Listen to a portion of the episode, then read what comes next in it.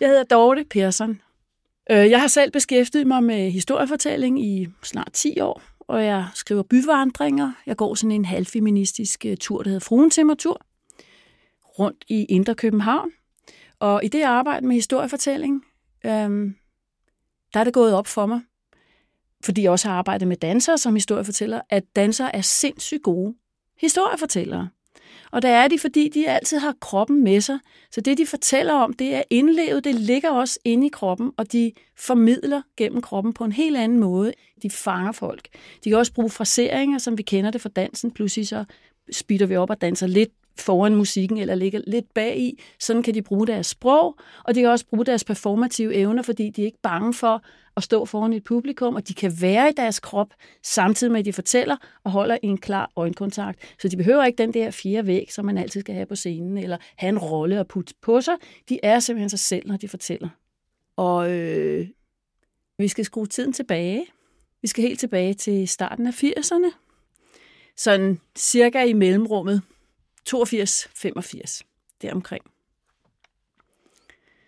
På det tidspunkt, der boede jeg i Jægersborgade, som i dag er en af de hippeste gader på Nørrebro, med masser af forretninger og caféer og restauranter og masser af mennesker.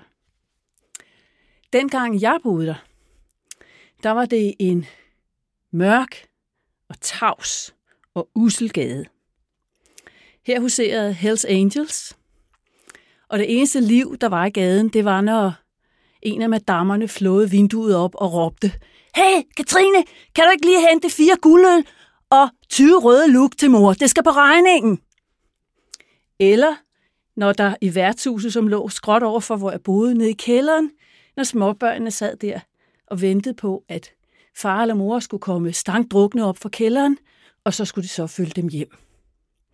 Så det var ikke nogen særlig øh, rar gade dengang.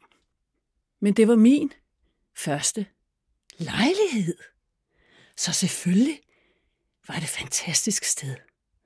Jeg boede på fjerde sal på 45 kvadratmeter. Jeg havde koldt vand i køkkenet, ikke noget bad og lokum på gangen. Og så skulle jeg slæve petroleumsdunker op for fjerde sal for at få varme om vinteren. Men jeg elskede min lejlighed, og jeg havde afhøvlet gulvet, så der var trægulv.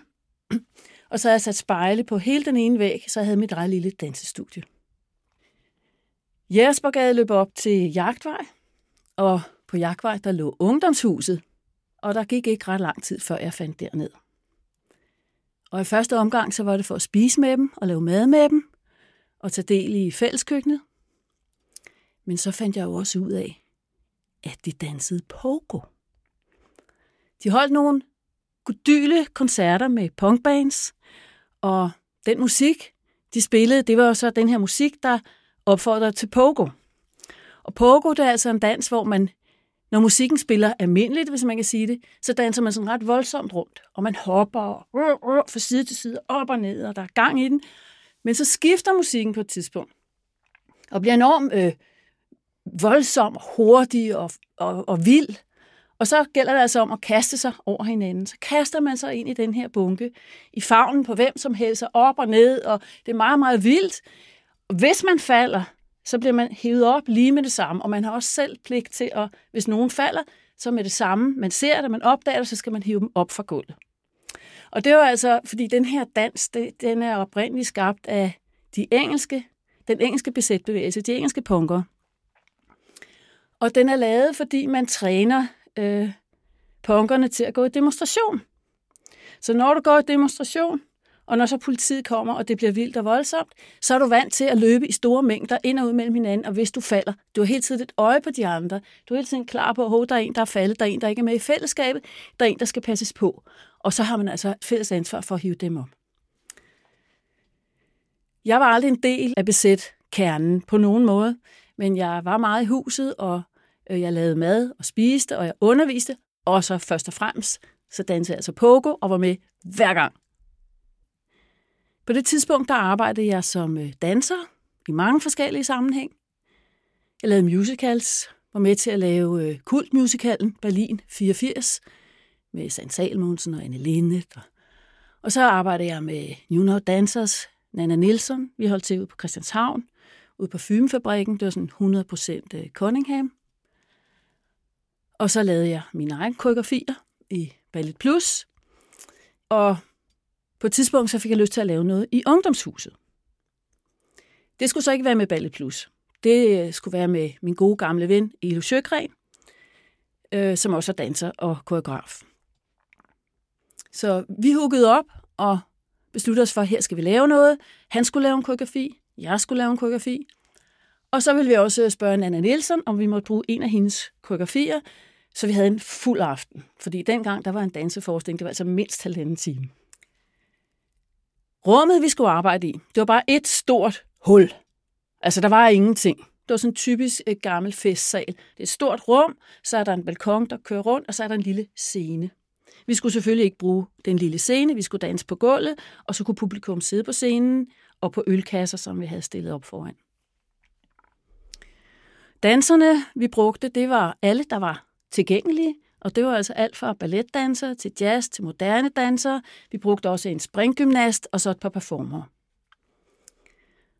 Og for dem var det nok en lille smule grænseoverskridende i starten. Fordi øh, når vi kom og skulle øve, så lå der jo øh, cigaretskåret og kapsler og gamle ølflasker, og der var en stank, og der var mørkt. Ikke? Så vi skulle altid åbne dørene, og vi skulle feje, og vi skulle vaske gulv, inden vi overhovedet kunne komme i gang med en prøve. Men øh, alle var på en eller anden måde opsat på, at det her det skulle lykkes. Så der var aldrig nogen, der brokkede sig, og vi mødte op der med kost og spand hver gang. Og øh, så skulle vi så også have lavet en scenografi. Og der var jo ikke så meget, og det hele var sådan lidt råt, så forestillingerne, altså de stykker, vi lavede, var også rimelig rå. Vi hang sort plastik op som bagtæp, og det var ligesom det, der var. Så var der nogle lamper, vi kunne sætte op i balkongen, og så lå der lamper på gulvet foran publikum, som så sad på de der ølkasser, og bagved os op på den lille scene. Vi kaldte forestillingen for Antidans med sæt.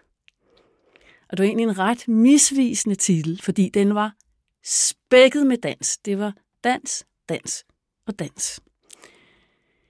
Men det var for at bringe et signal om, at det her var altså en anderledes, rå og eksperimenterende dans, frem for det mere sådan øh, pæne og velfriserede. Det var det, vi gerne ville signalere med den her titel.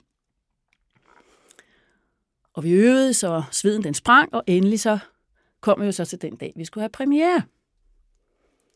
Vi havde lavet plakater, lavede vi selv. Det var sådan nogle store fotokopier, af, som vi mixede sammen eller klippede sammen, collager af datidens store modefotograf Gunnar Larsen. Han har sikkert ikke været særlig begejstret, hvis han vidste, hvad vi havde brugt hans billeder til.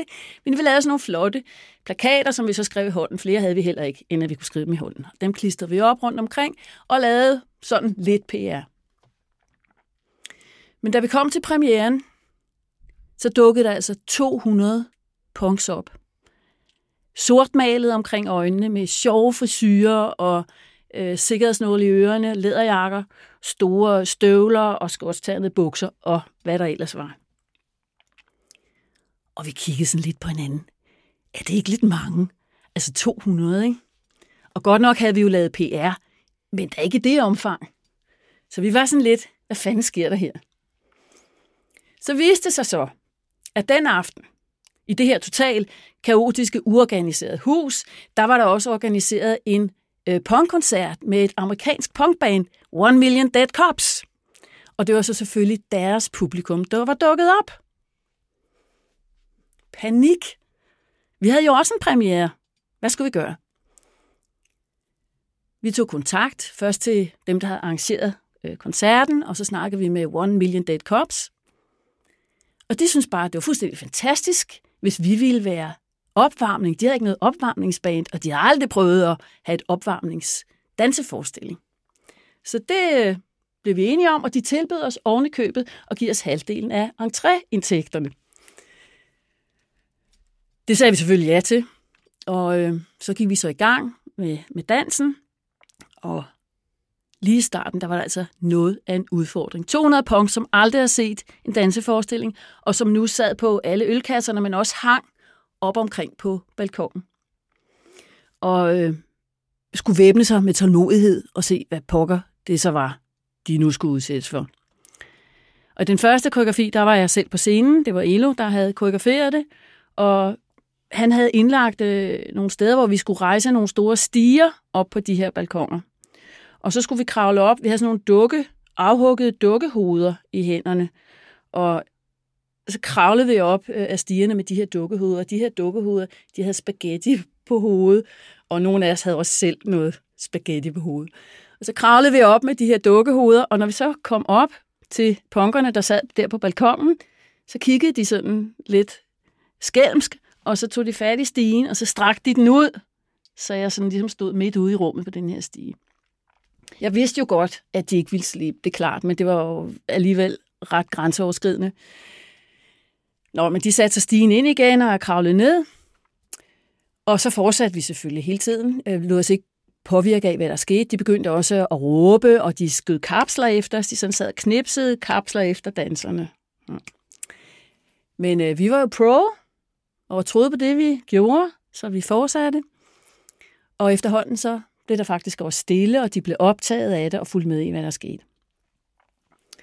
Så i den anden koreografi, som var min, der sådan lå i midten af programmet, der skete der noget altså fuldstændig magisk.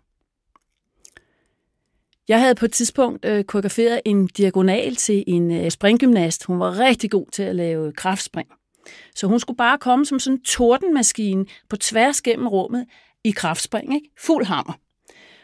Og ligesom hun startede på den, så kom der ud fra det her sorte bagtæppe, det her sorte plastik, vi havde hængt op, der kom der en fyr gående. Han var kommet ind fra den forkerte side, han var kommet ind bagfra. Og pludselig så stod han der, midt på scenen, midt i lyset, omgivet af publikum og anede ikke, hvad der foregik. Og mod ham kom bare den her unge kvinde, hvor fuld hammer med kraftspring. Og jeg sad og tænkte, holy shit, banker hun ind i ham, eller hvad sker der? Men hun var cool.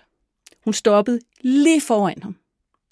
Og så stod de og kiggede på hinanden. Ham med sort mohawk og sortmalede øjne i læderjakke og med sikkerhedsnåle og store støvler. Og hende, blond og blåret i stramsiddende hvid heldragt. Jeg tror, at alle i publikum holdt vejret lige der. Det virkede som om, at tiden stod stille, lige indtil den her fyr, han øh, begyndte sin gang igen, stille og roligt gik hen mod publikum, fikset lidt par lamper på gulvet, fordi han syntes, lyset skulle være lidt anderledes, og satte sig ned blandt publikum, mens hun fuldførte sin diagonal. Aftenen blev en øh, rigtig stor succes. Alle var meget optaget af det. Og for mig er det et af de øh, smukkeste øjeblikke, jeg nogensinde oplevet i hele mit liv som danser og koreograf, da de to stod over for hinanden. Det kom ud af det blå. Og jeg er sikker på, at oplevelsen også har været ret stor for de 200 punker, der aldrig har set en danseforestilling.